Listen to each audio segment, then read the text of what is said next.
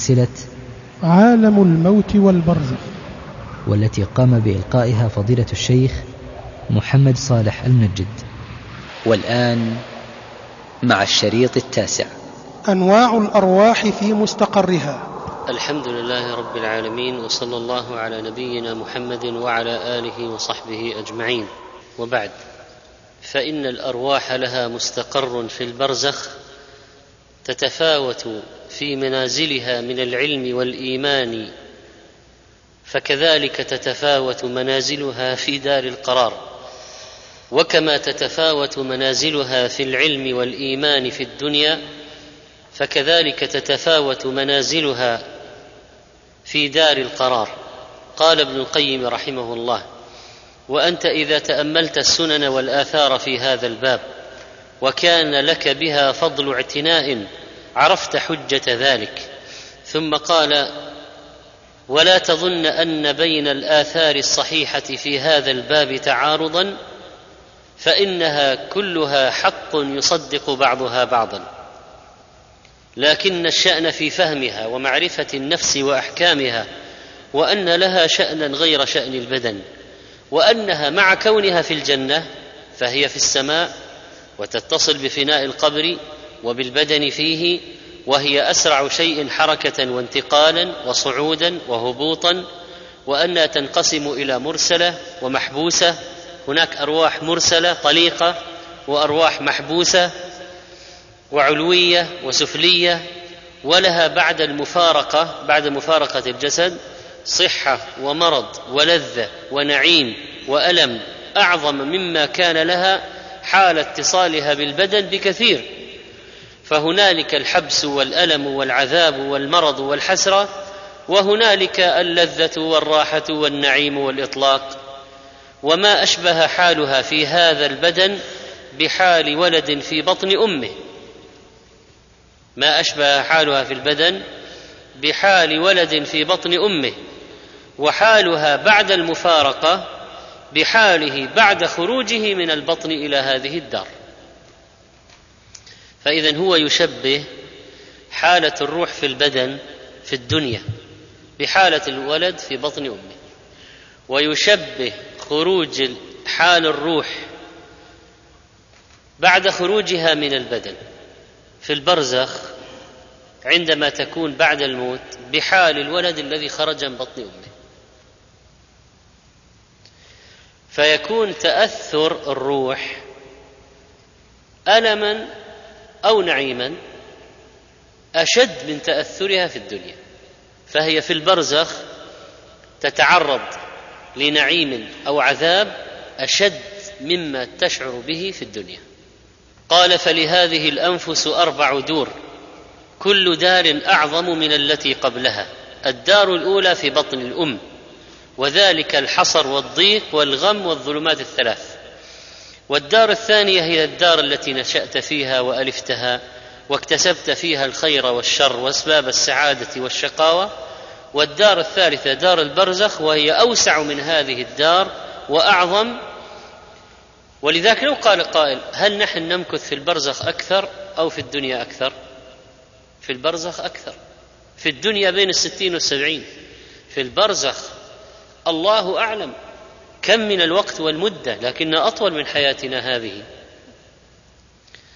والدار الرابعة دار القرار، وهي الجنة أو النار، فلا دار بعدها، والله ينقلها الروح في هذه الدور طبقا بعد طبق حتى يبلغها الدار التي لا يصلح لها غيرها ولا يليق بها سواها، وهي التي خلقت لها وهيئت للعمل الموصل إليها.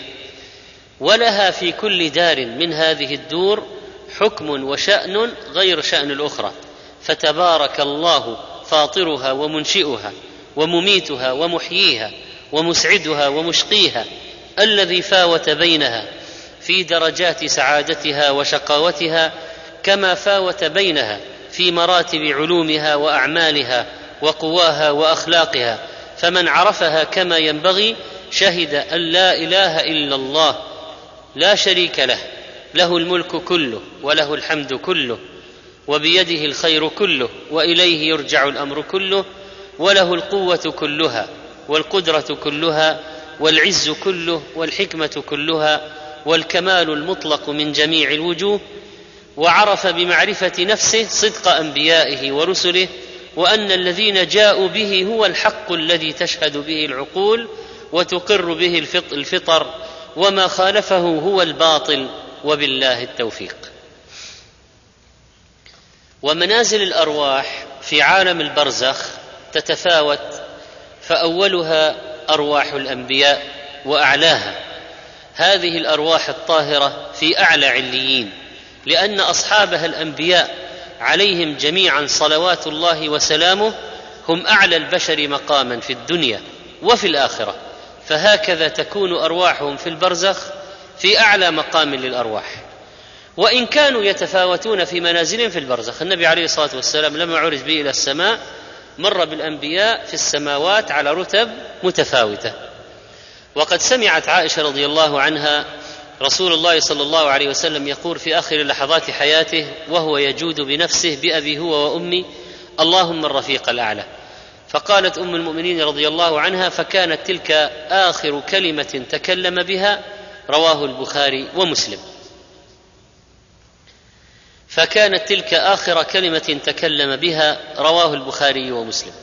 وثبت أيضا في البخاري ومسلم عن عائشة رضي الله عنها قالت: سمعت رسول الله صلى الله عليه وسلم يقول: ما من نبي يمرض إلا خير بين الدنيا والآخرة، وكان في شكواه الذي قبض فيه أخذته بحة شديدة، فسمعته يقول مع الذين أنعم الله عليهم من النبيين والصديقين والشهداء والصالحين، فعلمت أنه خير، يعني أنه الآن اختار اللحاق بالرفيق الأعلى مع إخوانه الأنبياء السابقين والشهداء والصالحين. وهذه البحة التي أخذته تغير في الصوت يغلظ له الصوت لما يعتري الحلق، أخذته البحة وهو في اللحظات الأخيرة من وفاته عليه الصلاة والسلام، وكان يقول: اللهم اغفر لي وارحمني وألحقني بالرفيق الأعلى. والرفيق الأعلى سبق تفسيره، وقيل هو الجنة، وقيل هو الله عز وجل، ولكن الراجح هم الأنبياء والصديقون والشهداء. قال في آخر الآية: وحسن أولئك رفيقا. نلاحظ أن النبي صلى الله عليه وسلم لم ينقل عنه في آخر كلامه الشهادة، وإنما كان آخر كلماته الرفيق، بل الرفيق الأعلى.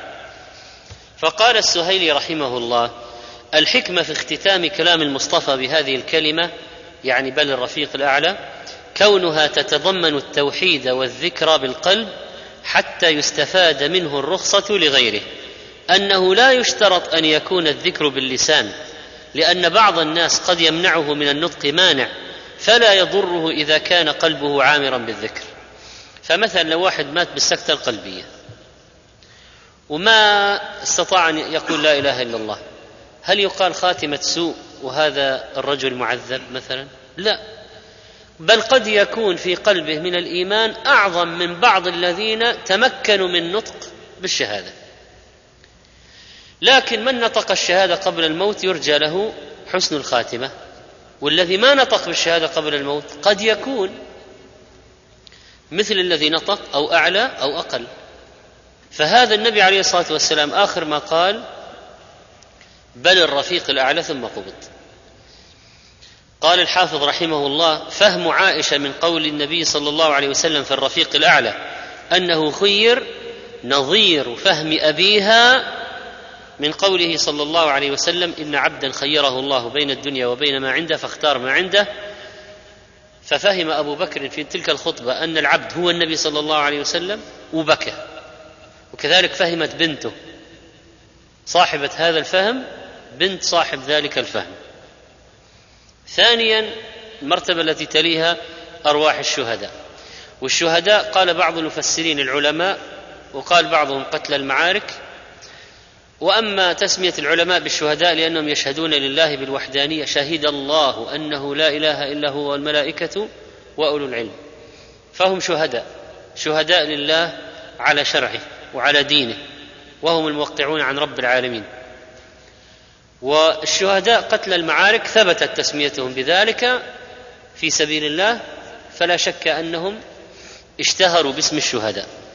هؤلاء المرتبة التي تليها بعد الأنبياء أحياء عند ربهم يرزقون، ولا تحسبن الذين قتلوا في سبيل الله أمواتا بل أحياء عند ربهم يرزقون. وفي صحيح مسلم عن مسروق قال: سألنا عبد الله عن هذه الآية قال: أما إنا قد سألنا عن ذلك، فقال يعني رسول الله صلى الله عليه وسلم: أرواحهم يعني كيف أحياء، كيف أحياء ويرزقون، يرزقون بماذا؟ فقال النبي صلى الله عليه وسلم: أرواحهم في جوف طير خضر لها قناديل معلقة بالعرش تسرح من الجنة حيث شاءت، ثم تأوي إلى تلك القناديل، فاطلع إليهم ربهم اطلاعة فقال: هل تشتهون شيئا؟ شهداء المعارك في سبيل الله كقتل أحد، جعل الله أرواحهم في حواصل طير خضر تسرح في الجنة وتأكل من أشجار الجنة، وبعد ما تنتهي من هذه الرحلة في الجنة تأوي إلى قناديل معلقة تحت العرش. ومعروف أن العرش عرش الرحمن سقف جنة الفردوس، هو السقف، فبعد ما تنتهي من رحلتها في الجنة تأوي إلى قناديل معلقة تحت العرش، فاطلع إليهم ربهم اطلاعة فقال: هل تشتهون شيئا؟ قالوا: أي شيء نشتهي ونحن نسرح من الجنة حيث شئنا، وماذا نريد أكثر من ذلك؟ ففعل ذلك بهم 3 مرات: هل تشتهون شيئا؟ هل تشتهون شيئا؟ فلما رأوا أنهم لن يتركوا من أن يسألوا ولا بد من جواب، قالوا: يا رب نريد أن ترد أرواحنا في أجسادنا حتى نقتل في سبيلك مرة أخرى. يعني لما رأوا من النعيم قالوا: نريد شهادة بعد شهادة بعد شهادة لنزداد نعيما بعد نعيم بعد النعيم. فلما رأى يعني الله عز وجل أن ليس لهم حاجة تركوا، فإنه قد قضى أنهم لا يرجعون إلى الدنيا. طبعا من الفروق بيننا وبين أهل البدع كالمعتزلة أننا نؤمن بأن الجنة موجودة الآن، وأن الأرواح تنعم فيها الآن، يعني نحن الآن في الدنيا وفي أرواح تنعم في جنات النعيم. أما أولئك المبتدعة يرون أن الجنة غير مخلوقة وأن لن تخلق إلا يوم القيامة، بينما الجنة خلقت من زمان وفيها أرواح تنعم، هذه الجنة التي أخرج منها آدم أصلا. وفي هذا الحديث إثبات مجازات الأموات بالثواب والعقاب قبل يوم القيامة. وفي الحديث أن الأرواح باقية لا تفنى، فينعم المحسن ويعذب المسيء. والذي يظن أن الميت إذا مات ماتت روحه معه فهذا مسكين جاهل أو ضال، فإن الروح لا تموت، باقية وتشعر وتعذب وتنعم، موجودة، خروج من الجسد وتعود بعلاقة خاصة تختلف عن علاقتها به في الدنيا. وقال النبي صلى الله عليه وسلم: إنما نسمة المؤمن. والنسمة تطلق على الجسد والروح، وتطلق على الروح فقط، وهو المراد بها في الحديث هنا نسمة المؤمن. أخبر أنها تعلق من شجر الجنة تأكل النسم، هذه الأرواح، أرواح المؤمنين، حتى يرجعه الله تعالى إلى جسده يوم القيامة. وقال تعالى عن آل فرعون بعد الموت وبعد الغرق: النار يعرضون عليها غدوا وعشية. فمعنى ذلك أن أرواحهم تعذب وأنهم يعرضون على النار غدوا وعشية في الصباح والمساء. إذن الروح تنعم وتعذب الآن في البرزخ. هل يستثنى من تنعيم أرواح الشهداء أحد؟ قال ابن القيم رحمه الله عن أرواح الشهداء: ومنها أرواح في حواصل طير خضر تسرح في الجنة حيث شاءت، وهي أرواح بعض الشهداء لا جميعهم، بل من الشهداء من تحبس روحه عن دخول الجنة لدين عليه أو غيره. ودليل ذلك ما ثبت في صحيح مسلم عن أبي قتادة رضي الله عنه عن رسول الله صلى الله عليه وسلم أنه قام فيهم فذكر لهم أن الجهاد في سبيل الله والإيمان بالله أفضل الأعمال، فقام رجل فقال: يا رسول الله، أرأيت إن قتلت في سبيل الله تكفر عني خطاياي؟ فقال له رسول الله صلى الله عليه وسلم: نعم، إن قتلت في سبيل الله وأنت صابر محتسب مقبل غير مدبر. ثم قال رسول الله صلى الله عليه وسلم: كيف قلت؟ قال: أرأيت إن قتلت في سبيل الله أتكفر عني خطاياي؟ فقال رسول الله صلى الله عليه وسلم: نعم، وأنت صابر محتسب مقبل غير مدبر إلا الدين، فإن جبريل عليه السلام قال لي ذلك. إذن أخبرني به آنفا، الآن جاءنا خبر من جبريل أن الدين مستثنى، أن الدين مستثنى. إذن أرواح الشهداء تنعم، أرواح الشهداء في حواصل طير الخضر، لكن ليست كلها كذلك، لأن منهم من هو محبوس بدينه، فدل ذلك على الفضيلة العظيمة للمجاهدين وعلى خطورة حقوق العباد، وأن حقوق الآدميين عند الله مصانة، وحتى الشهيد.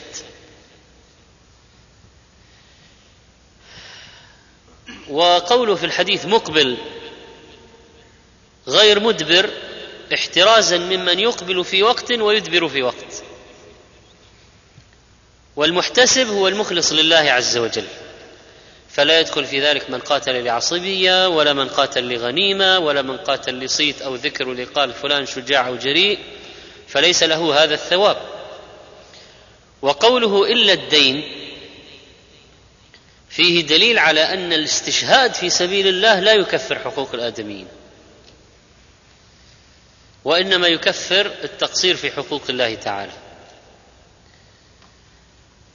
وقوله إلا الدين فإن جبريل قال لي ذلك، أوحي إليه في ذلك الحال. وهناك من الشهداء من يكون محبوسا على باب الجنة، لحديث: رأيت صاحبكم محبوسا على باب الجنة. ومنهم من يكون محبوسا في قبره، لكن هذا ارتكب معصية، فقد قتل في سبيل الله لكن كان غال من الغنيمة، خرج في سبيل الله ورماه العدو بسهم فقتل، لكن كان قد غل من الغنيمة، فتسبب هذا الغلول في أسره في قبره.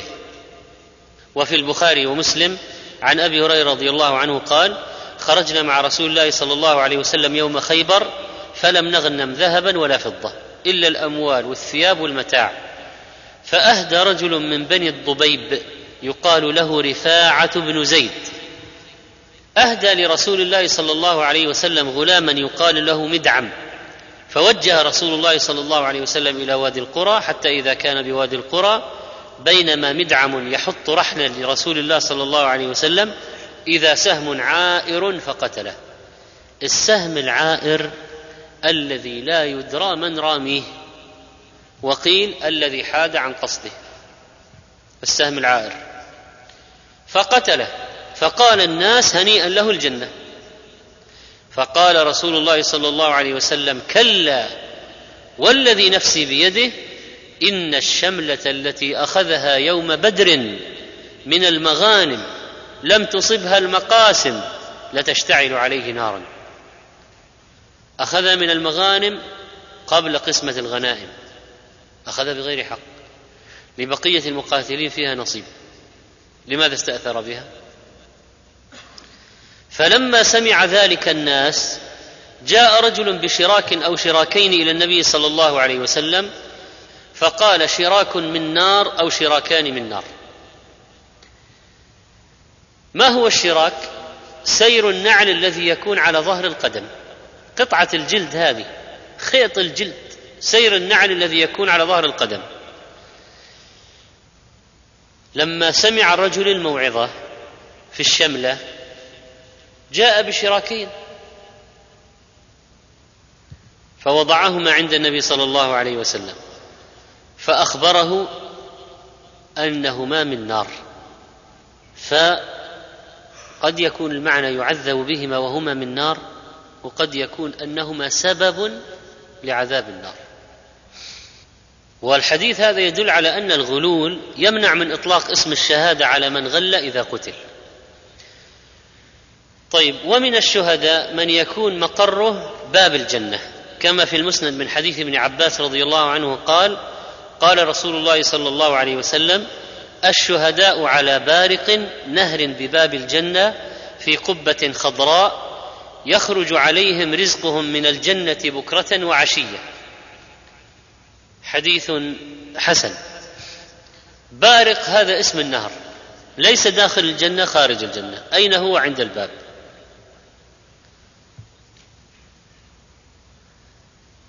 لعله الموضع الذي يظهر منه النهر ويبرق. يخرج عليهم رزقهم، يعني رزق أرواحهم، ويصل إليهم،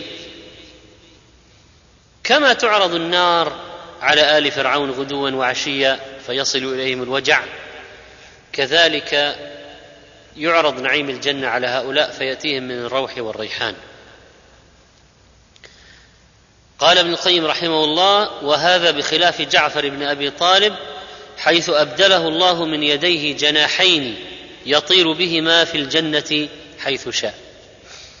إذن تأمل الآن المراتب الشهداء: جعفر يطير بجناحين في الجنة، وشهداء أرواحهم في حواصل طير خضر تسرح، وشهداء يأكلون من ثمر الجنة، وشهداء على باب الجنة، وشهداء في القبر محبوسون بأسباب، فهم على مراتب. هذه أرواح أهل الإيمان، وهناك أرواح أهل الكفر، وهناك أرواح أهل الفجور والعصيان، ومنهم من يكون محبوسا في الأرض لم تعلو روحه إلى الملأ الأعلى، فإنها كانت روحا سفلية أرضية، فإن الأنفس الأرضية لا تجامع الأنفس السماوية، يعني لا تجتمع معها، ليست بمنزلتها. والنفس التي لم تكتسب في الدنيا معرفة ربها والأنس به وذكره والتقرب إليه ومحبته ورجاءه والخوف منه، هي نفس سفلية لا تستحق أن تكون مع الأرواح العلوية، والمرء مع من أحب. والله تعالى يزوج النفوس بعضها ببعض في البرزخ ويوم المعاد، يعني يجمع أرواح بعضهم إلى بعض. وإذا النفوس زوجت الأرواح بالأبدان، أو جعل كل واحد مع نظيره ومن هو على شاكلته. ولذلك يكون الزنات مع الزنات، والشراب الخمور مع شراب الخمور، عباد الكواكب مع عباد الكواكب، اليهود مع بعض، النصارى مع بعض، وأهل السرقة مع بعض، وأهل الرشوة مع بعض. كذلك يكون أهل الدعوة مع بعض، وأهل العلم مع بعض، أهل الجهاد مع بعض. وإذا النفوس زوجت. قال: والله تعالى يزوج النفوس بعضها ببعض. والله تعالى يزوج النفوس بعضها ببعض في البرزخ ويوم المعاد، ويجعل روح المؤمن مع النسم الطيب، أي الأرواح المشاكلة لها، أرواحهم في عليين. فالروح بعد المفارقة تلحق بأشكالها وأخواتها وأصحاب عملها، فتكون معهم هناك. فتأمل مثلا أهل الحديث: أبو هريرة وابن عمر وابن مسعود وعبد الله بن عمرو بن العاص، أهل الحديث، سعيد بن مسيب وسفيان وشعبة وأحمد بن معين والبخاري والترمذي ومسلم والطبراني والبيهقي، أهل الحديث. هؤلاء الذين أفنوا أعمارهم فيه ولقوا ربهم عليه هم مع من هم على شاكلتهم. وأهل الفقه وأهل الجهاد وأهل الدعوة، أهل الصدقات، أهل المعروف وأعمال البر والخير. الأرواح تتجمع وتكون مع من هم على شاكلتها. في مسألة أرواح الشهداء في حواصل طير الخضر، حاول بعض المبتدعة من الكفرة من القائلين بتناسخ الأرواح أن يقولوا هذا هو الذي يدل على صحة عقيدتنا، موجود عندكم، فنقول هيهات هيهات، البون شاسع بين ما تقولونه ويقوله رسول الله صلى الله عليه وسلم. فهم يقولون إن الميت إذا مات روحه تتحول إلى حيوان بحسب عمله، فإن كان خيرا صارت روح طائر، وإن كان شريرا صارت روح كلب أو خنزير مثلا، يعتقدون ذلك تناسخ الأرواح. ولهم تفصيلات وأقاويل ما أنزل الله بها من سلطان، كفر أصلا، كفر عظيم. أين هذا الكلام من قول النبي عليه الصلاة والسلام إن أرواح الشهداء تكون في حواصل طير خضر، هي داخل الحواصل تسرح بها في الجنة، فيكون الطائر كالمركب الذي يحمل الروح ويطير بها فتنعم. فأين هذا من هذا؟ هو قال أن الروح تصبح طائرا، يعني أنها ترجع إلى الدنيا على شكل طائر وتموت وترجع مرة ثانية بطائر ثاني وطائر ثالث، ولا تكون كلبا أو خنزيرا وترجع مرة ثانية، إذا مات الكلب يرجع كلب ثاني وثالث. الذي يقول به هؤلاء الكفرة شتان. وطبعا هؤلاء ما عندهم يوم بعث ونشور، خلاص العملية دوارة، يعني من روح حيوان إلى حيوان إلى حيوان ما في نهاية، وهو من أبطل الأقوال وأخبثها. ويليه في البطلان من قال إن الروح تموت وينتهي كل شيء، خلاص ما بعد ذلك شيء، وأن الموت هو نهاية العالم ما بعده شيء، وأن الروح تموت والجسد يموت وخلاص. ومنهم الذين يقولون وما يهلكنا إلا الدهر، نموت ونحيا وما نهلكنا إلا الدهر، قالوا أرحام تدفع وأرض تبلع، وهكذا. ومن أباطيلهم أنهم يقولون إن الدنيا تعود كما كانت كل 36,000 سنة، يرجع آدم مرة ثانية ويجي ثم حرق 36,000 سنة، وهكذا بدون نهاية. أقوال سخيفة مضحكة شتان بين هذا وبين هذه الأدلة من الكتاب والسنة. ثالثا أرواح المؤمنين الصالحين، قال النبي صلى الله عليه وسلم إذا حضر المؤمن، يعني حضره الموت، أتته ملائكة الرحمة بحريرة بيضاء فيقولون اخرجي أيتها النفس راضية مرضيا عنك إلى روح الله وريحان ورب غير غضبان، فتخرج كأطيب ريح المسك، حتى إنه ليناوله بعضهم بعضا حتى يأتون به باب السماء، فيقولون ما أطيب هذه الريح التي جاءتكم من الأرض، فيأتون به أرواح المؤمنين، فلهم أشد فرحا به من أحدكم بغائبه يقدم عليه، فيسألونه ماذا فعل فلان، فيقولون دعوه فإنه كان في غم الدنيا، فإذا قال أما أتاكم قالوا ذهب به إلى أمه الهاوية. نعيد مرة أخرى، فيأتون به أرواح المؤمنين. إذن روح المؤمن أين تذهب بعد الموت؟ ومع من تجتمع؟ مع أرواح المؤمنين.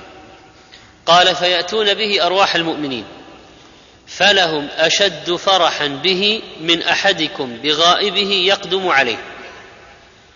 لو أن إنسان مسافر من أحبابك وأقاربك سفرا بعيدا ثم جاء بعد طول غياب، كيف فرحك به؟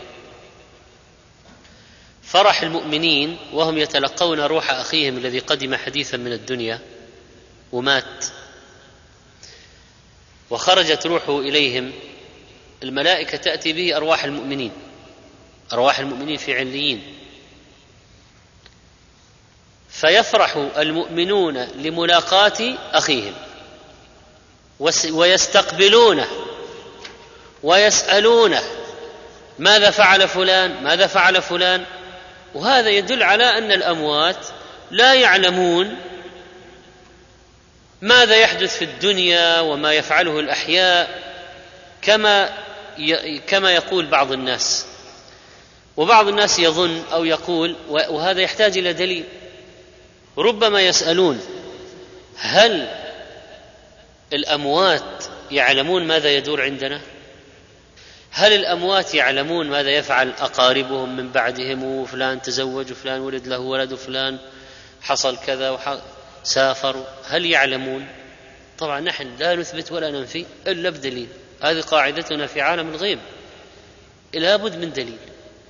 الحديث يقول فيسألونه ماذا فعل فلان، ماذا فعل فلان، فيقولون، يعني يستدرك بعضهم يقول نحن الآن نكثر عليه الأسئلة، الآن قد جاء الآن من الدنيا ومن غمها، دعوه يستريح، لأن المؤمن مستريح إذا مات، مستريح، لأن الدنيا مليئة بالغموم والهموم والأوجاع والأحزان والأمراض والأكدار والضغوط النفسية.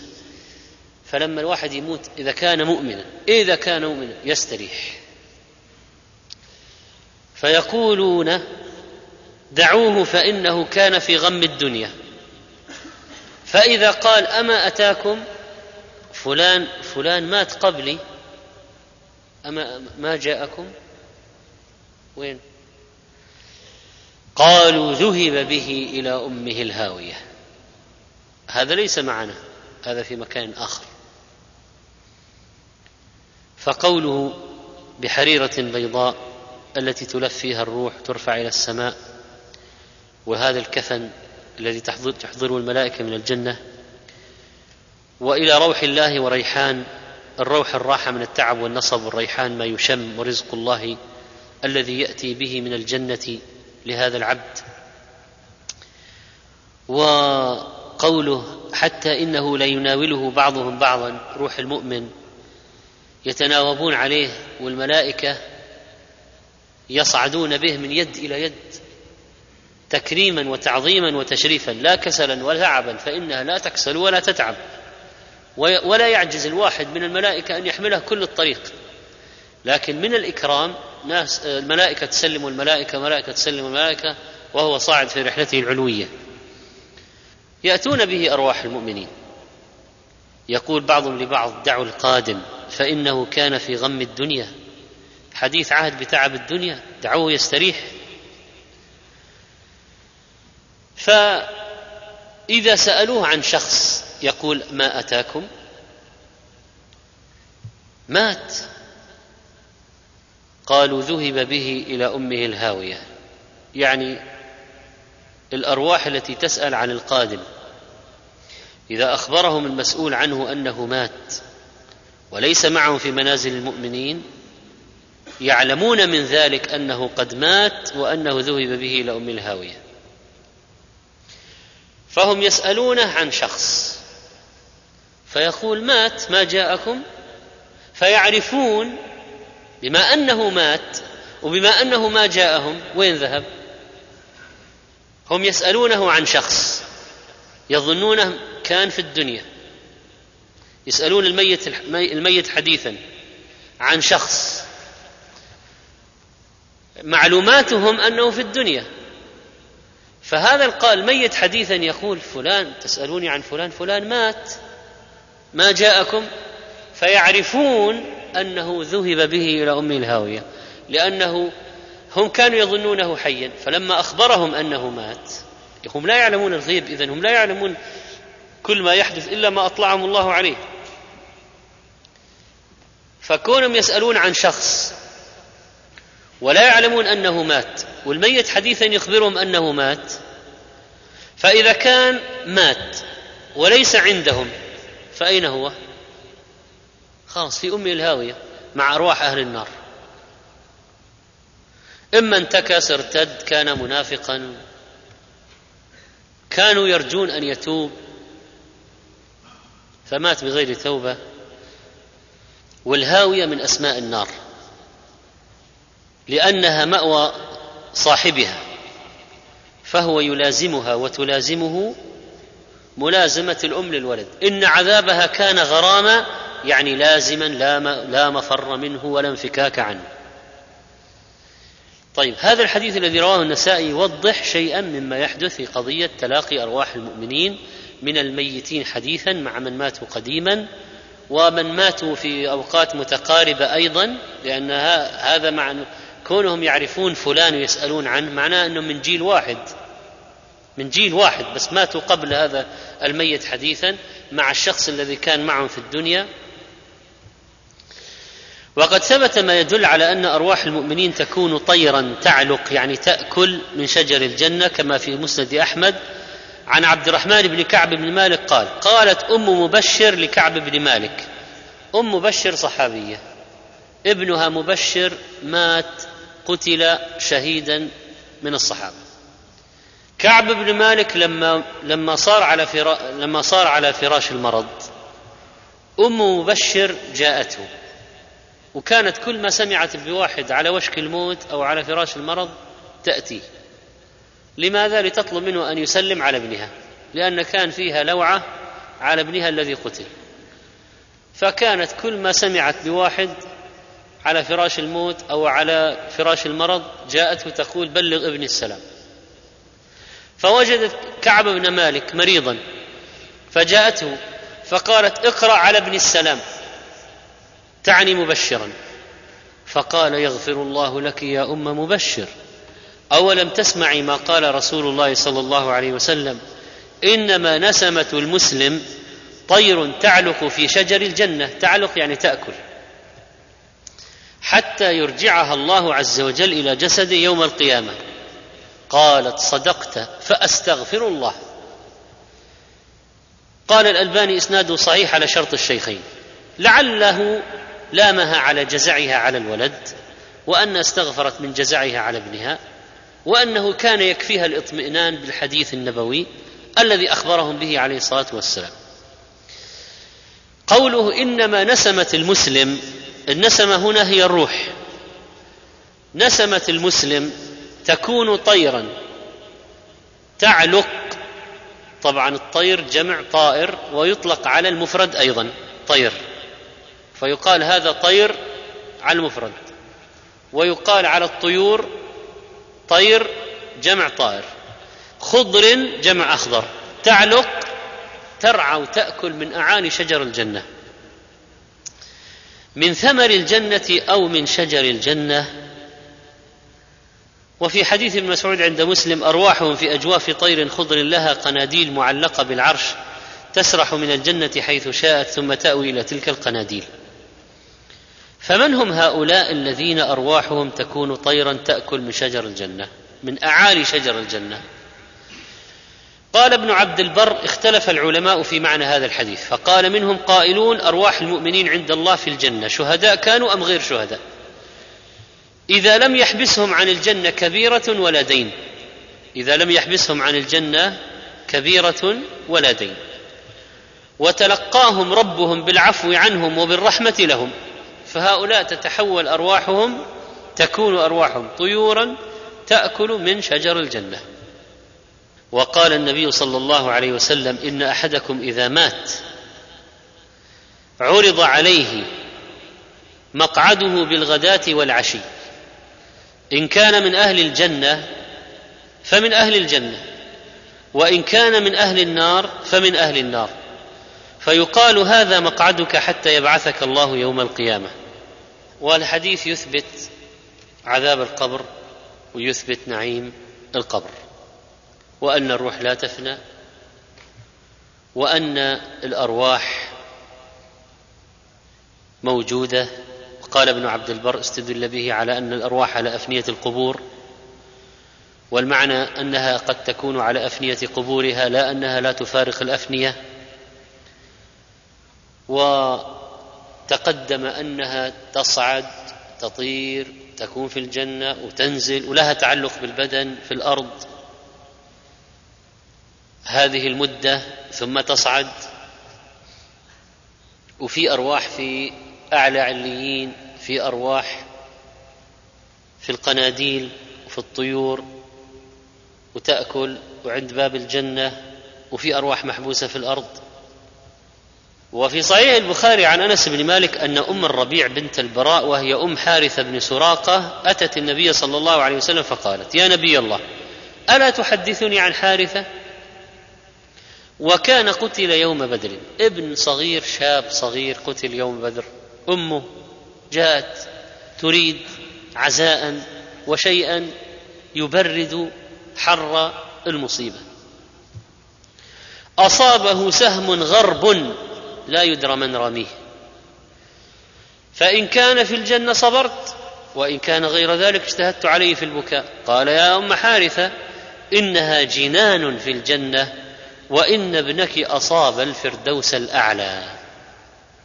وجاء عن عبد الله بن عمر أن أرواح الشهداء في طير كالزرازير يتعارفون ويرزقون من ثمر الجنة. وذهب ابن القيم رحمه الله إلى أنه لا تنافي بين قوله نسمة المؤمن طائر يعلق في شجر الجنة وبين قوله إن أحدكم إذا مات عرض عليه مقعده بالغداة والعشي، إن كان من أهل الجنة فمن أهل الجنة، وإن كان من أهل النار ففي أهل النار. لأن المعارضة التي يمكن أن تتوهم مثلا أن يقال كيف هو في قبره يرى مقعده من الجنة، وكيف الأحاديث الأخرى التي فيها أن الأرواح تدخل الجنة وتأكل من شجر الجنة، فهل هو في القبر يرى مقعده رؤيا فقط ولا يدخل الجنة ويعاين ويأكل؟ فابن القيم رحمه الله يقول لا تعارض. وهذا الخطاب يتناول الميت على فراشه والشهيد، كما أن قوله نسمة المؤمن طائر يعلق في شجر الجنة يتناول الشهيد وغيره. ومع كونه، شوف لاحظوا كلامه الآن، يقول ومع كونه يعرض عليه مقعده بالغداة والعشي ترد روحه أنهار الجنة وتأكل من ثمارها. يقول ما في مانع، ما يتعارض أن يكون في القبر يرى مقعده من خلال النافذة المفتوحة، الباب الذي يفتح، يرى مقعده من الجنة وروحه تصعد إلى الجنة وتأكل من ثمارها، لا يتعارض هذا مع هذا. وأما المقعد الخاص به والبيت الذي أعد له فإنما يدخله يوم القيامة، يعني جسدا وروحا. فإذا أن هو في قبره يرى مقعده من الجنة وروحه ممكن تصعد وتدخل حسب المنزلة، يعني لأن ناس محبوسين في القبر، ناس عند باب الجنة، ناس أرواحهم تدخل الجنة تأكل منها، ناس تأوي إلى قناديل تحت العرش أرواحهم. فإذا هم درجات مراتب. لكن متى يدخل المكان الذي هيئ له في الجنة وأعد له في الجنة، مقعده في الجنة، بيته في الجنة، قصره في الجنة، متى يدخله جسدا وروحا؟ هذا لا يكون إلا يوم القيامة، بعد يوم القيامة. أما في القبر الآن في عالم البرزخ فهو يرى مقعده من الجنة والنعيم للجسد والروح، والروح ممكن تصعد وتأكل من شجر الجنة، ما في مانع. لكن الجسد والروح والدخول التام والمقعد والتمتع بما أعد الله له استمتاعا تاما جسدا وروحا لا يكون إلا بعد يوم القيامة. فإن الدخول التام الكامل إنما يكون يوم القيامة، ودخول الأرواح الجنة في البرزخ أمر دون ذلك. هذا كلام القيم رحمه الله. مرة أخرى، الدخول التام الكامل إنما يكون يوم القيامة، ودخول الأرواح الجنة في البرزخ أمر دون ذلك، منزلة أقل. لا شك أن استمتاع الروح فقط أقل من استمتاع الجسد والروح معا. ونظير هذا أهل الشقاء تعرض أرواحهم على النار غدوا وعشيا، فإذا كان يوم القيامة دخلوا منازلهم ومقاعدهم التي كانوا يعرضون عليها في البرزخ الآن أمام جنود فرعون وجنوده ومن هو على شاكلتهم. ماذا يحدث لأرواحهم؟ ماذا يحدث لهم في البرزخ؟ ماذا يحدث لهم في البرزخ؟ يعرضون على النار. هل يصيبهم من عذابها؟ نعم. هل يشعرون بذلك؟ نعم. هل أرواحهم تعذب؟ نعم. هل يرون مقعدهم من النار؟ نعم.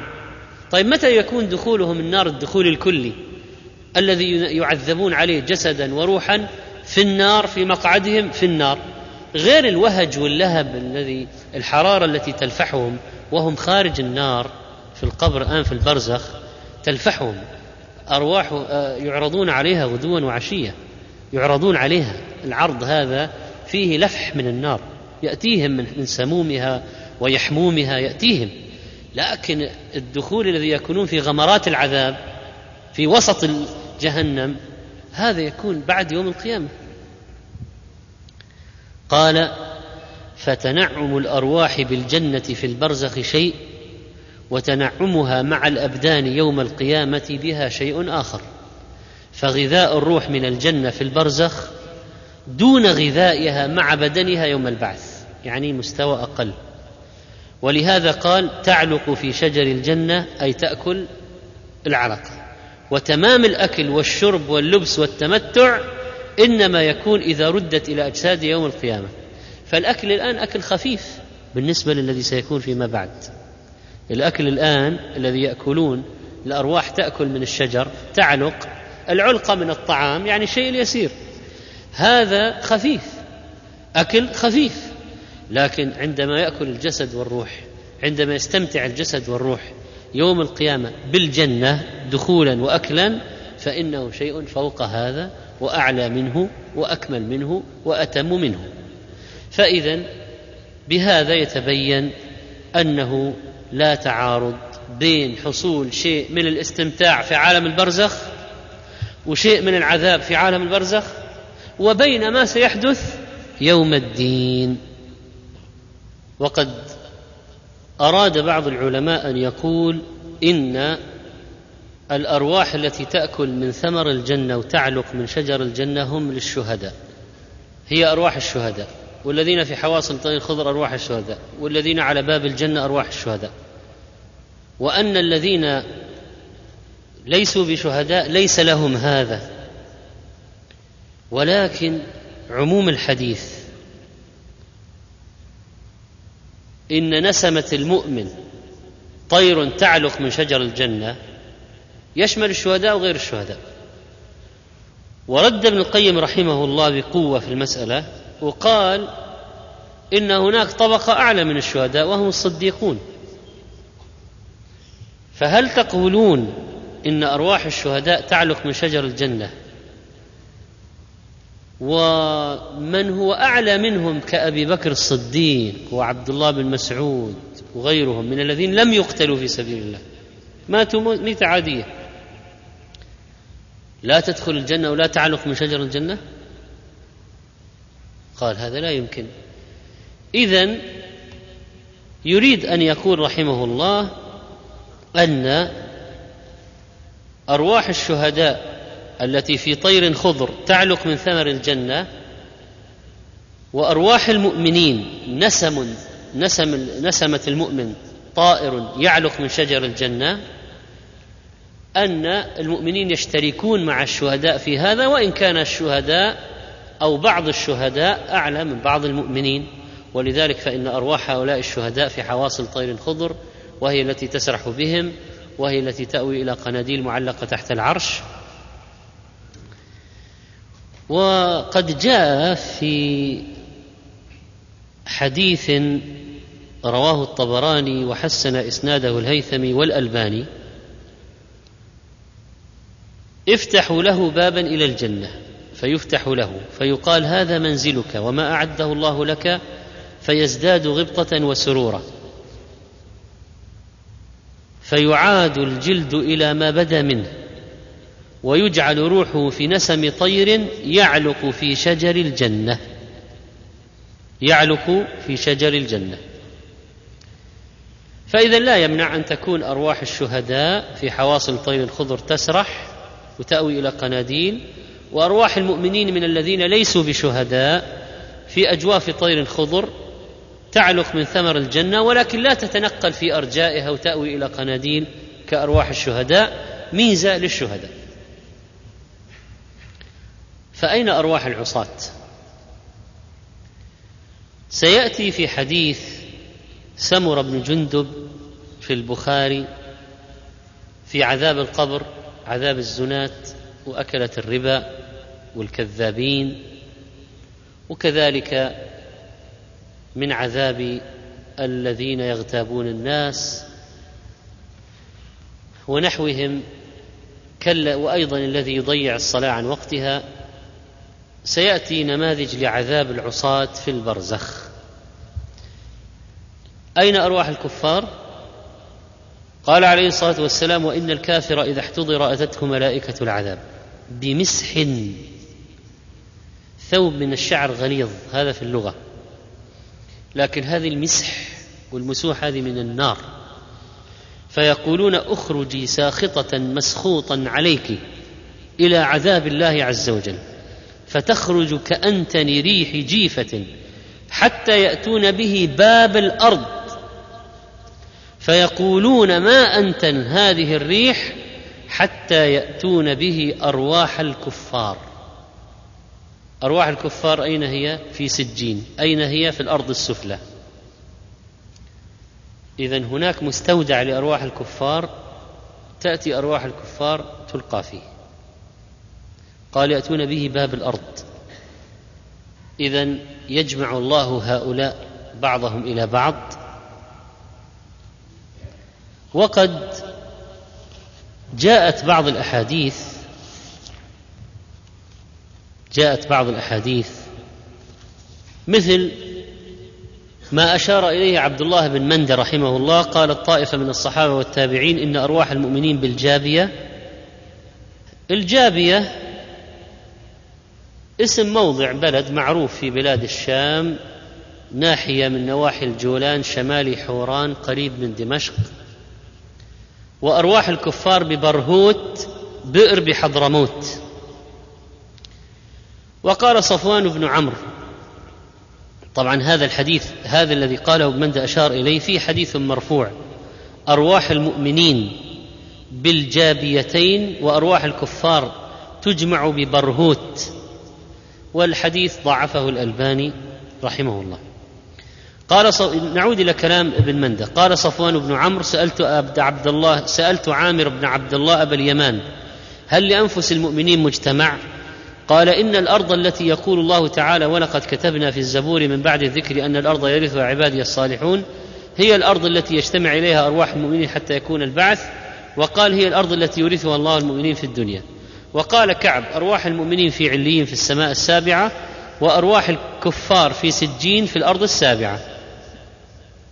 وقال الطائفة: أرواح المؤمنين ببئر زمزم، وأرواح الكفار ببئر برهوت.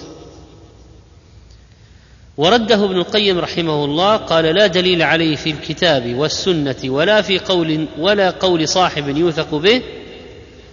وأما أرواح الكفار فلم ترد فيها حديث مرفوع، وإنما هي آثار موقوفة ساقها ابن القيم، وهي ضعيفة الأسانيد. وهي ملخصها أن أرواح الكفار في بئر برهوت في حضرموت. طبعا هذه بئر برهوت موجودة معروفة في حضرموت، وجاء فيها حديث صحيح أن خير ماء على وجه الأرض ماء زمزم، وشر ماء على وجه الأرض بئر برهوت الذي في حضرموت، فهو ماء منتن رائحته كريهة، وبئر معروف والآن موجود معروف عند أهل حضرموت. ورد أن أرواح الكفار في سجين في هذا الموضع في هذا البئر، لكن ما ثبت النص بهذا. ما ثبت النص بإيش؟ أن هذا مستودع أرواح الكفار، لكن جاء الحديث الصحيح أنه شر ماء على وجه الأرض الذي هو ماء بئر برهوت، كما أن ماء زمزم خير ماء على وجه الأرض. أما كون أرواح المؤمنين في زمزم أرواح الكفار في برهوت هذا يحتاج إلى إثبات دليل، لأن هذا من عالم الغيب، لأنك إذا ثبت لديك يجب أن تعتقد به، يجب أن تعتقد به، وأن يكون لقلبك عمل وهو الاعتقاد والتصديق. فإذا ما ثبت فلن تعتقد به. وقال سلمان الفارسي: أرواح المؤمنين في برزخ من الأرض تذهب حيث شاءت، وأرواح الكفار في سجين.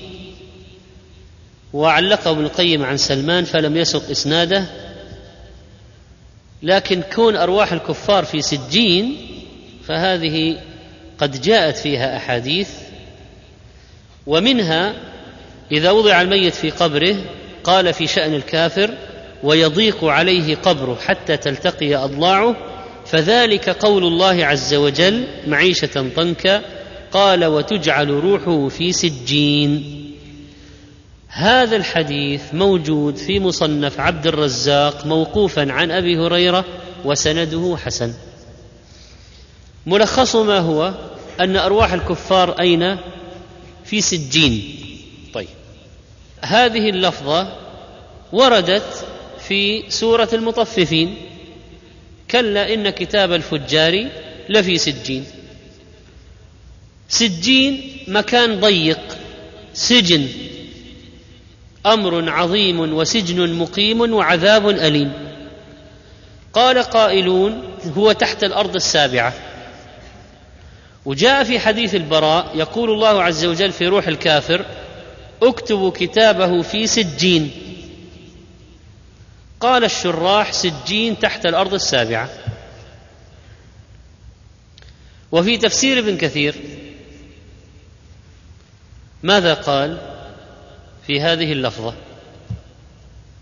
ذكر ابن كثير رحمه الله في تفسيره قال: والصحيح أن سجينا مأخوذ من السجن، وهو الضيق، فإن المخلوقات كل ما تسافل منها ضاق، وكل ما تعالى منها اتسع، فإن الأفلاك السبعة كل واحد منها أوسع وأعلى من الذي دونه، وكذلك الأرضون كل واحدة أوسع من التي دونها، حتى ينتهي السفول المطلق والمحل الأضيق إلى المركز في وسط الأرض السابعة.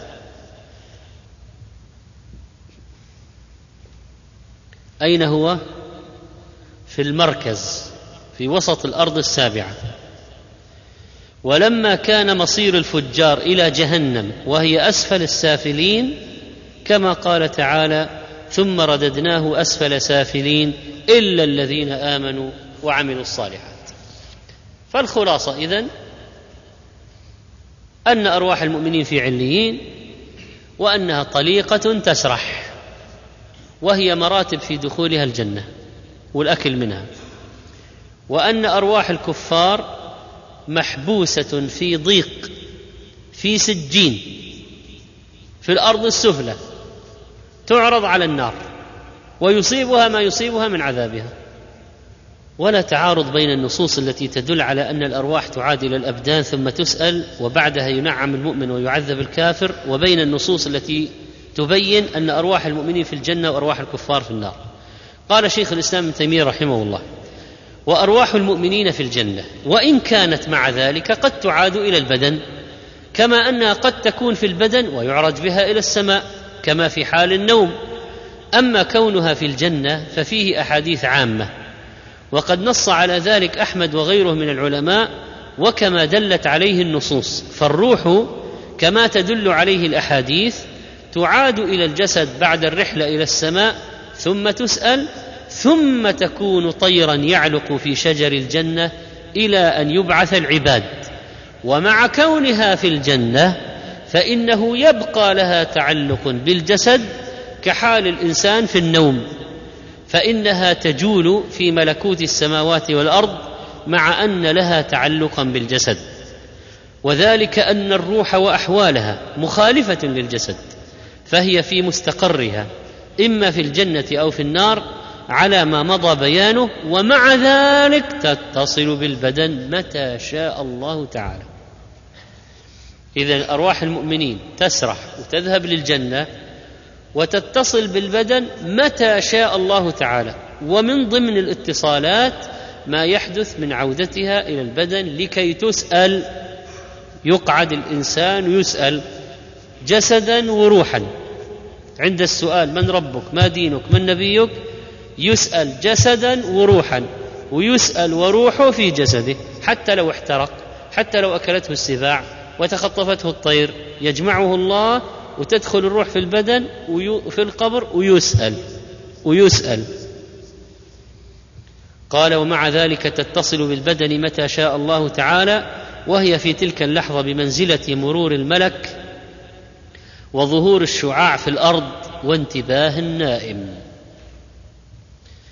نأتي الآن إلى مسألة من المسائل المتعلقة أيضا بحياة البرزخ وما يكون في القبر، وهي عذاب الميت بما نيح عليه.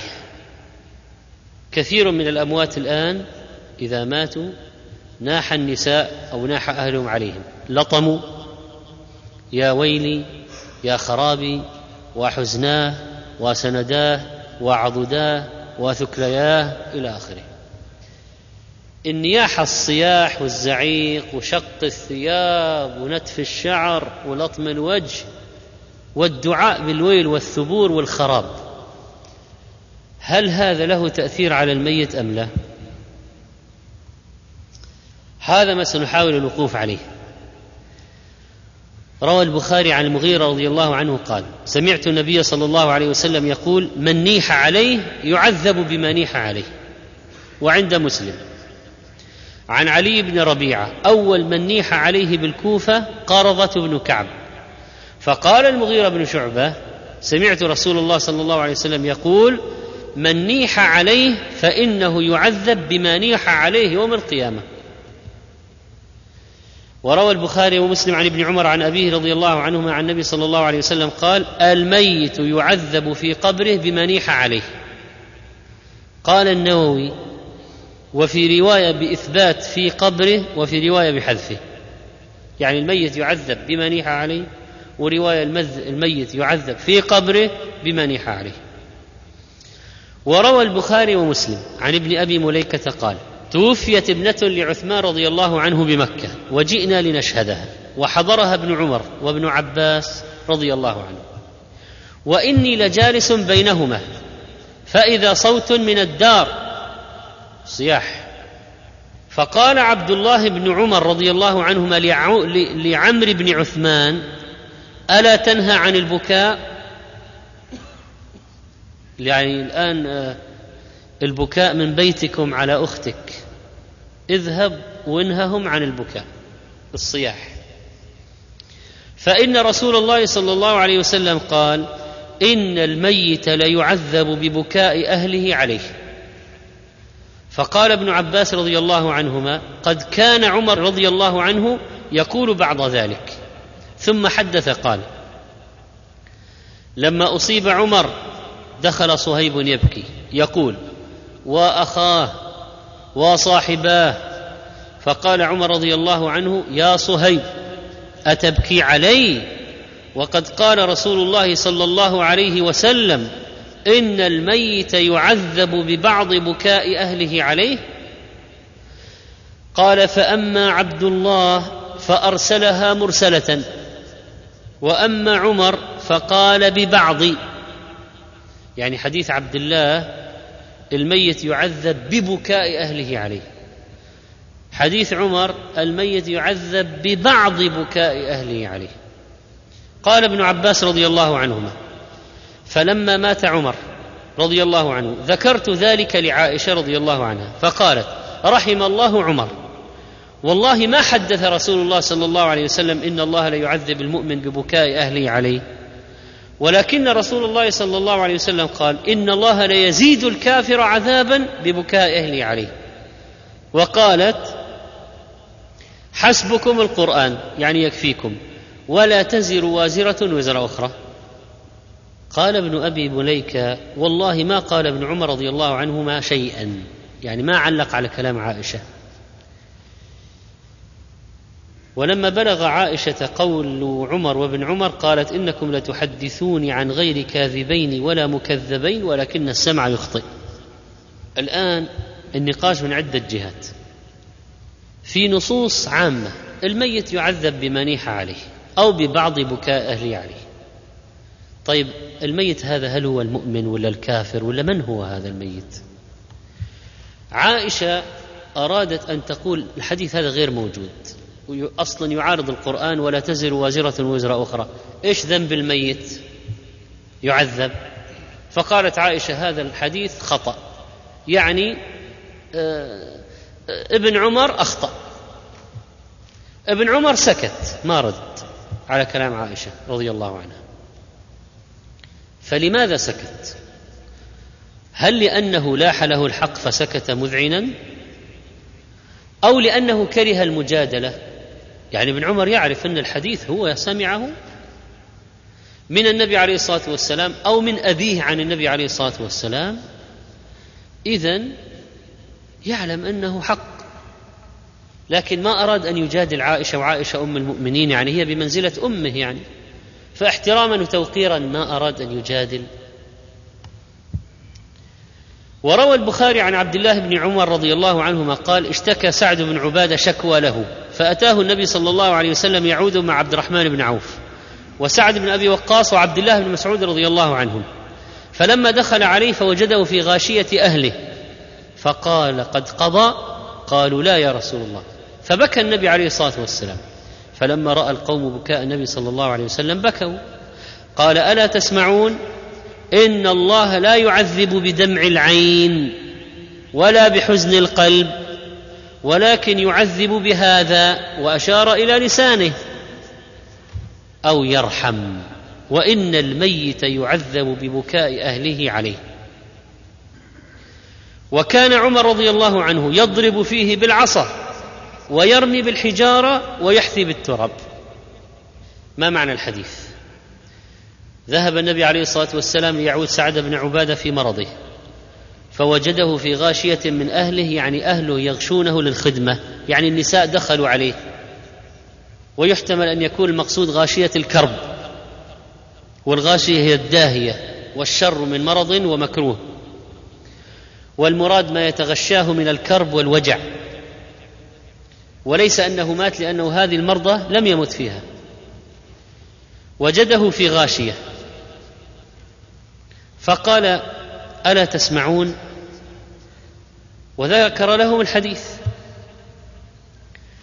حديث هذا يشبه حديثا آخر، أن النبي عليه الصلاة والسلام أرسلت ابنة له إليه إن ابنا لي قبض فأتنا، فأرسل يقرئ السلام ويقول إن لله ما أخذ وله ما أعطى وكل عنده بأجل مسمى فلتصبر ولتحتسب، فأرسلت إليه تقسم عليه ليأتينها، فقام ومعه سعد بن عبادة ومعاذ بن جبل وأبي بن كعب وزيد بن ثابت ورجال، فرفع إلى رسول الله صلى الله عليه وسلم الصبي ونفسه تتقعقع كأنها شن.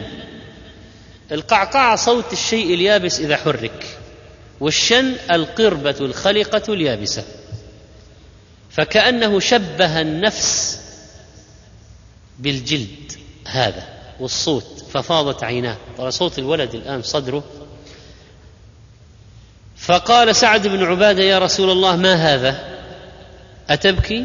في رواية أولم تنهى عن البكاء؟ فقال رسول الله صلى الله عليه وسلم إنما هي رحمة جعلها الله في قلوب عباده وإنما يرحم الله من عباده الرحماء. وقوله إن الله لا يعذب بهذا يعني اللسان إذا قال سوءا، أو يرحم به يعني إذا قال خيرا. وحديث عبد الله بن عمر أن حفصة بكت عن عمر على عمر رضي الله عنهم فقال مهلا يا بني ألم تعلمي أن رسول الله صلى الله عليه وسلم قال إن الميت يعذب ببكاء أهله عليه. فهذه الأحاديث عن عمر وابن عمر والمغيرة فيها إثبات تعذيب الميت ببكاء أهله عليه. وعمر كان إذا سمع صياح على ميت يضرب الصائح بالعصا، وممكن يدخل على نساء في نياحة ويضربهن، أو يحث التراب عليهن أو على من ينوح. وكذلك فإنه ورد أنه كان يرميهم بالحجارة. ما المراد بالبكاء؟ نحن الآن أول شيء هل الحديث هذا ثابت أو غير ثابت؟ عائشة نفته. طبعا الصحيح أنه ثابت وأنه قد رواه صحابة معتبرون لا يتطرق الشك إليهم أبدا، ولا إلى حتى إلى ما يمكن يقال أصلا أفهامهم قاصرة، أو أنهم يعني عمر بن عمر والمغيرة كل الذين رأوا كلهم وهموا، لا يمكن. إذن الحديث ثابت. فبقي أن نسأل نقول ما هو البكاء الذي يكون سبب للتعذيب، ومن هو الميت الذي يعذب؟ إذا انجلت هاتان النقطتان انجلت القضية، لأن الإشكال ما هو؟ كيف يعذب الميت بشيء لم يفعله؟ كيف يعذب الميت بشيء فعله غيره؟ ألم يقل الله ولا تزر وازرة وزر أخرى؟ فإيش ذنب الميت يعذب وغيره الذي فعل المنكر؟ وهل البكاء سبب لتعذيب الميت البكاء العادي؟ طيب النبي عليه الصلاة والسلام بكى بكاء عادي. الجمع بين الأحاديث أن نقول إن الله لا يعذب بدمع العين، خلاص هذه مسلمة لأنه نص عليها. والبكاء العادي الذي ما فيه صياح ولا زعيق ولا اعتراض على القضاء والقدر ولا تسخط على ما أمر الله وقدر، أن هذا البكاء وهذا دمع العين ليس سببا لعذاب لا الحي ولا الميت، وأنه شيء في الطبيعة البشرية، وأن النفس أحيانا ترتاح بالبكاء. بعض الناس يبكون ليرتاحوا، وإذا صار في مصيبة مثل هذه بكاؤه يريح. لكن ما هو البكاء الذي يعذب صاحبه ويعذب الميت بسببه؟ ومتى يعذب الميت بسببه؟ هو الصياح الزعيق الذي فيه التسخط على القضاء والقدر، العويل المصحوب بكلمات من النياحة وثكلياه وخراب الدهر وسنداه وعضداه وويلاه وثبوراه. طبعا هذه كل عصر ومصر فيها ألفاظ، يعني إذا كان الجاهلية يقولون وثكلياه وثبوراه وويلاه وعضد، الآن يقولون يا ويلي يا خرابي يا خرابي يا ويلي. طيب إذن كل بلد والألفاظ حسب البلد. فالزعيق والصياح والمصحوب بهذه الكلمات، وربما يكون مصحوب بلطم الوجه وشد الشعر وشق الثياب، هذا نياحة صاحبتها تلبس درع يوم القيامة، تلبس من قطران نحاس مذاب، جرب درع من جرب وسربال من قطران، جرب وسربال من قطران يوم القيامة، وهي تعذب نتيجة النياحة التي هي اعتراض على القضاء والقدر، لأنها ما رضيت بأمر الله ولا رضي هذا النائح أو النائحة بقضاء الله. طيب هذا بالنسبة للحي، إذا كان دمع عين أو بكاء عادي وهو راضي بالقضاء ما عليه شيء، وإذا كان زعيق وصياح ولطم وشق ونتف والعبارات هذه، وبعضهم يتعدى يقول وليش أخذته وإيش سوالك، والعياذ بالله يعترضون على الله في أفعاله. وربما يكون وهذا صغير وكان أخذت فلان، هذا اللي نحن متورطين في تنظيفه وحمله. إيه يعني واضح أن هؤلاء لا يفقهون، ما لو عندهم فقه إيش يعني إنا لله وإنا إليه راجعون؟ إيش يعني إنا لله؟ بس الكلمتين هذه ما معنى إنا لله؟ اللام لام الملك، إنا لله يعني نحن ملك لله، يأخذ من يشاء، يترك من يشاء، يمهل من يشاء، يعجل بمن يشاء، إنا لله. ولذلك هذه تقال في المصيبة حتى الواحد لا يعترض، وليش هذا الآن مات، وليش أخذه، وليش؟ لا يسأل عما يفعل سبحانه وتعالى وهم يسألون. إذن البكاء العادي ودمع العين للحي ما عليه شيء، مباح.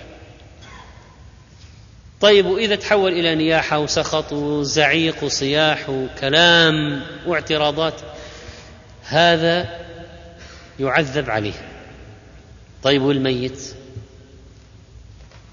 طبعا كلام عائشة لما قالت إنه ما قال إن المؤمن يعذب صحيح، المؤمن في حالات ليس مسؤولا ولا يعذب، وقولها إن الكافر يعذب ويزاد عذابا بالنياحة صحيح، لكن لو كان مسلم مات ممكن يعذب، ممكن يعذب.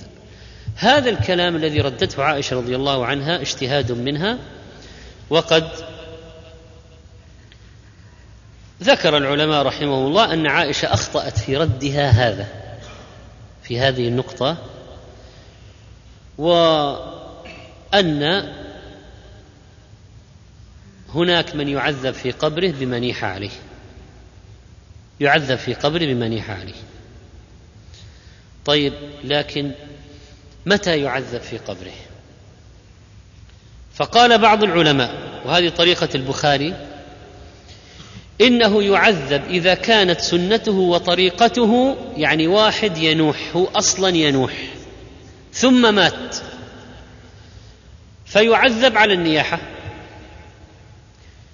وإذا كانت ليست النياحة من عادته ولا من منهجه ولا طريقته فإنه لا يعذب. طيب، قال بعضهم إذا أقر أهله في حياته على النياحة إذا مات يعذب، لأنه كان يرى المنكر في أهله ولا ينكر. فإذا واحد أهله من عادتهم النياحة، زوجته لما مات أخوها ناحت، وأمه لما مات زوجها أبوه يعني ناحت وما أنكر عليه، قالت يا خرابي يا ويلي وثبوراه، لطم شق شد الشعر صياح زعيق، وما أنكر، ما أنكر. هذا إذا مات ممكن يعذب بما نيح عليه، لأنه كان يرى المنكر في حياته وما أنكر وأقرهم وما نبههم ولا علمهم وسكت. وإذا اشترك معهم، إذا كان أصلا في حياته يشترك معهم، تصير أطم عليه في القبر. طيب، معنى ذلك إذا كان ينكر عليهم في حياته ويقول اتقوا الله، لا اعتراض على قضاء الله، إنا لله وإنا إليه راجعون، حرام عليكم هذا، اتقوا الله، كفوا عنه. البكاء عادي ودمع العين، أما هذا اتركوه. إذا كان ينكر عليهم لو مات لا عذاب عليه بهذا. ومنهم من قال، ونسبه النووي إلى الجمهور، أنه يعذب الميت إذا أوصى أهله بالنياحة عليه. وقد كان أهل الجاهلية يوصون أهاليهم بالنياحة عليهم إذا ماتوا، كما قال طرفة بن العبد إذا مت فانعيني بما أنا أهله وشقي علي الجيب يا ابنة معبدي. يقول لزوجته إذا مت فانعيني، طبعا والنعي هذا ذكر مفاخر الميت ورفع الصوت، إذا مت فانعيني بما أنا أهله وشقي علي الجيب يا ابنة معبدي. فطبعا هذا أصلا هذا ما فقط كان يقرهم، هذا أوصى قبل الموت بالنياحة عليه، فهذا أهل للتعذيب في القبر إذا ناحوا عليه. فإذا أوصى بهما أو أقرهما ولم ينكر، أو أقر أهله على النياحة ولم ينكر عليهم، ممكن يعذب في القبر إذا ناحوا عليه. وإذا أنكر ذلك في حياته وأوصى بعكسه، كتب في الوصية قالوا أوصي أهلي بعدم النياحة، فهذا بريء ولا يصله شيء إن شاء الله في قبره لأنه أنكر، بل أوصى بعدم النياحة وعلم أهلها الرضا بالقضاء.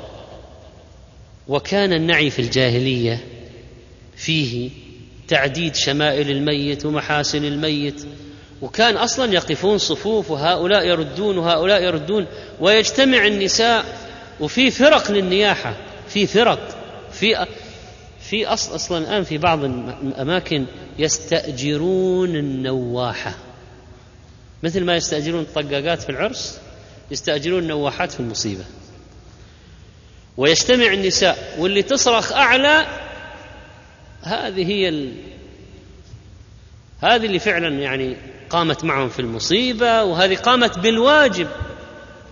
ربما يعني يشكرونها في آخر الحفلة النياحة ويشكرونها، تقول لا نحن هذا واجبنا. سبحان الله، النياحة واجبنا، كيف واجبنا؟ فإذا الذين يفعلون هذه الأفعال أهل للتعذيب في القبر. وقد جاء النبي عليه الصلاة والسلام قوله: الميت يعذب ببكاء الحي إذا قالوا وعضداه وكاسياه وناصراه وجبلاه. يتعتع الميت، يعني يزعج بشدة ويجر، ويقال له أنت كذلك أنت كذلك في القبر. في القبر هم يصيحون في الدنيا، هم يصيحون في البيت، وهو يعذب في القبر. كل ما قالوا كلمة في البيت هو في القبر يلهز، أنت كذلك. يقال وعضداه أنت كذلك، وسنداه أنت كذلك. الملائكة تلهزه في قبره، تزعجه في قبره. فإذا هذا الذي يرضى أو يوصي. وروى الترمذي بلفظ: ما من ميت يموت فيقوم باكيه فيقول وجبلاه وسيداه إلا وكل به ملكان يلهزانه، الميت يضربانه ويدفعانه ويقولان أهكذا كنت. وحسنه الألباني. ويشهد له ما رواه البخاري عن النعمان بن بشير رضي الله عنه قال عن النعمان: أغمي على عبد الله بن رواحة فجعلت أخته عمرة تبكي وتقول وجبلاه وكذا وكذا، تعدد عليه. فقال حين أفاق، يعني هذه كانت غشية الموت، قال لأخته: ما قلت شيئا إلا قيل لي أنت كذلك. شوف الغشية هذه في غشية الموت. قال: أنت ما قلت شيئا بجانبي إلا وأنا في غشية الموت قيل لي أنت كذلك. لما أفاق من غشية الموت أخبرها، فلما مات لم تبكي عليه، يعني اتعظت من هذا الموقف ولم تبكي عليه. ولذلك كان الصحابة يوصون قبل موتهم: لا تتبعوني بنار، ولا تنوح علي نائحة. وجاء في حديث حسن قيل بنت مخرمة أن النبي صلى الله عليه وسلم نهاها عن البكاء على ابنها وقال: أيغلب أحدكم أن يصاحب صويحبه في الدنيا معروفا وإذا مات استرجع؟ يعني لماذا الواحد يصاحب قريبة مثلا، زوج، ابن، أخ، يصاحبه في الدنيا معروفا وإذا مات استرجع؟ فوالذي نفس محمد بيده إن أحدكم ليبكي فيستعبر إليه صويحبه، فيا عباد الله لا تعذبوا موتاكم. قال الحافظ: إسناده حسن. وروى أبو هريرة: إن أعمال العباد تعرض على أقربائهم من موتاهم، ثم ساقه بإسناد صحيح إليه. قال الحافظ: ويحتمل أن يجمع بين هذه التوجيهات فينزل على اختلاف الأشخاص، بأن يقال مثلا: من كانت طريقته النوح فمشى أهله على طريقته أو بالغ بذلك عذب بصنعه، ومن كان ظالما فندب بأفعاله الجائرة عذب بما ندب عليه، ومن كان يعرف من أهله النياحة فأهمل نهيهم عنها، فإن كان راضيا بذلك التحق بالأول، وإن كان غير راض عذب بالتوبيخ كيف أهمل النهي. ومن سلم من ذلك كله واحتاط فنهى أهله عن المعصية ثم خالفوه وفعلوا ذلك، كان تعذيبه تألمه بما يراه منهم من مخالفة أمره وإقدامهم على معصية ربهم. إذن هذا آخر واحد هو الذي ينهى أهله ويعلمهم عدم النياحة، وإذا مات ناحوا هو لا يعذب لأنه نهى، لكن إذا عرض عليه عملهم تألم للمخالفة. وصلى الله على نبينا محمد وعلى آله وصحبه أجمعين. جزى الله الشيخ خير الجزاء وجعل ما قدم في موازين حسناته.